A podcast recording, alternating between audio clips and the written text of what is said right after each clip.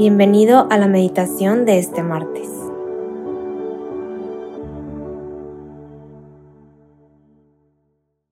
En el nombre del Padre, del Hijo y del Espíritu Santo. Amén.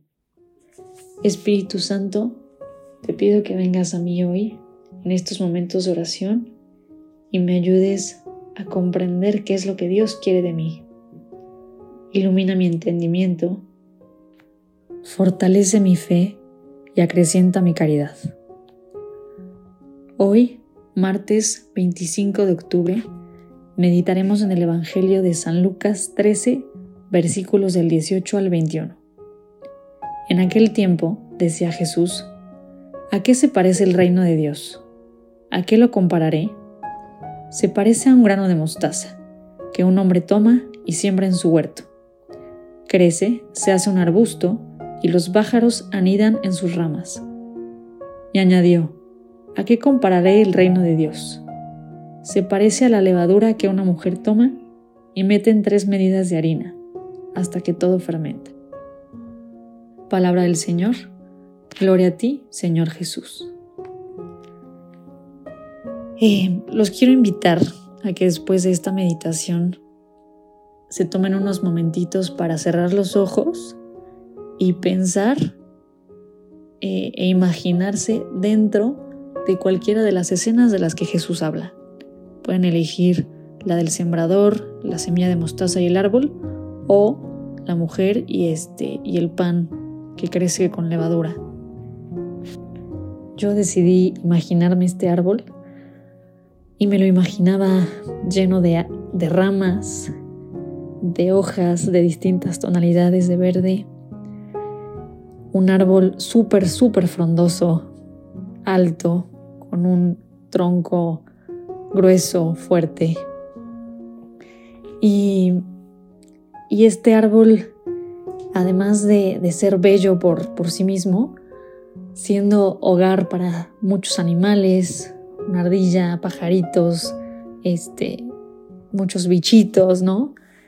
Y además siendo, para el momento en que me imaginé, como un, refugio, un lugar donde descansar, donde recargarme, donde tener sombra.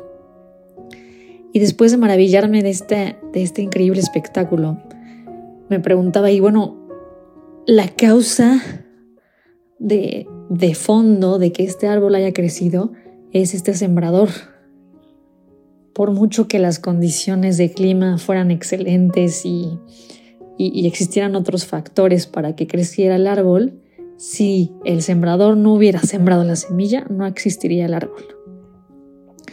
Y comparando esto con el reino de Dios, a mí me inspiró muchísimo el Espíritu Santo a pensar al sembrador como Dios y como a este primer sujeto que actúa, que ama y que de esta acción de amor se desencadena, eh, bueno, en el caso de la metáfora, pues este árbol y en el caso de, la realidad, pues el reino de los cielos. O sea, el reino de los cielos es fruto de esta primera acción de amor de Dios que me capacita también para amarlo de vuelta y para amar a los demás. Y con esto me viene otra imagen de, no sé si han ido a Chilapa, pero hay una fuente constituida por cuatro jarritos. El primer jarrito, el más grande, el más alto, de, él emana el agua y cuando se llena el jarrito, desborda el agua y, cae en el segundo jarrito. Y a su vez el segundo jarrito se llena y cae en el tercer jarrito.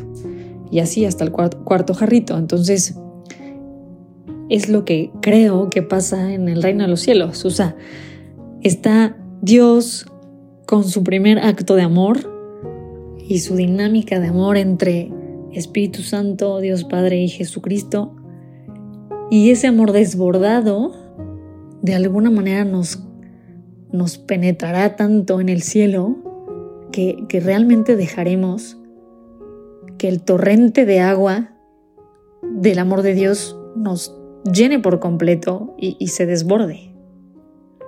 Creo que es una idea muy compleja de explicar eh, y Jesús lo hace de manera muy sencilla, como siempre, ¿no? Recurriendo a lo sencillo.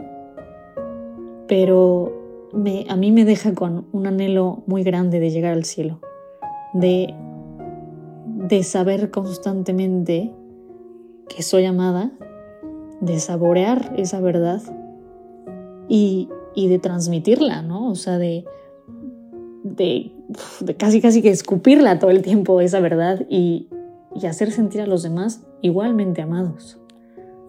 Y aunque esta es la promesa del cielo, creo que aquí en la tierra no, no estamos exentos de poder vivir eso, ¿no? O al menos un cachito de cielo. Y creo que la invitación es más bien, además de, de tener un anhelo del cielo, la invitación es intentar vivirlo en la tierra. O sea, que ese venga tu reino tenga implícito el hazme consciente de, de mi identidad como hijo amado y ayúdame a vivir a la luz de esa verdad. Creo que es una tarea difícil, pero que promete mucho y que, y que promete la, plenitud en la tierra y la promesa del cielo. Y por último, quisiera dejarlos justo con una frase de San Ignacio que nos puede ayudar a vivir eh, desde esta conciencia de hijos amados y que esto no se quede solo en una conciencia, ¿no? Que, sino, que, sino que este amor se transforme y nos permita también ser co-creadores con Dios en su plan de amor. Entonces les dejo la frase es, Jesús, ayúdame a descubrir tu amor en todas las cosas y a demostrarte mi amor en todas las cosas.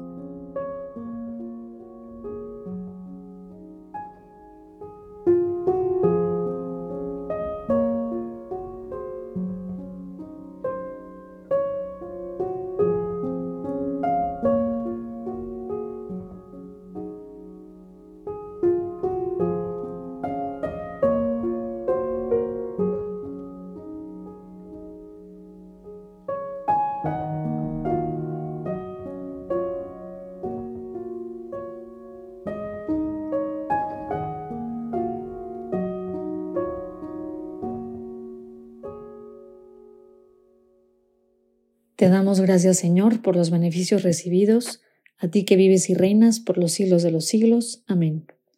Cristo Rey nuestro, venga a tu reino. María, Reina de los Apóstoles, enséñanos a orar.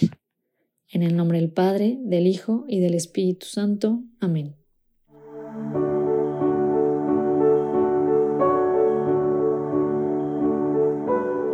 Te invitamos a quedarte dialogando con Dios y seguir en oración. Nos escuchamos mañana.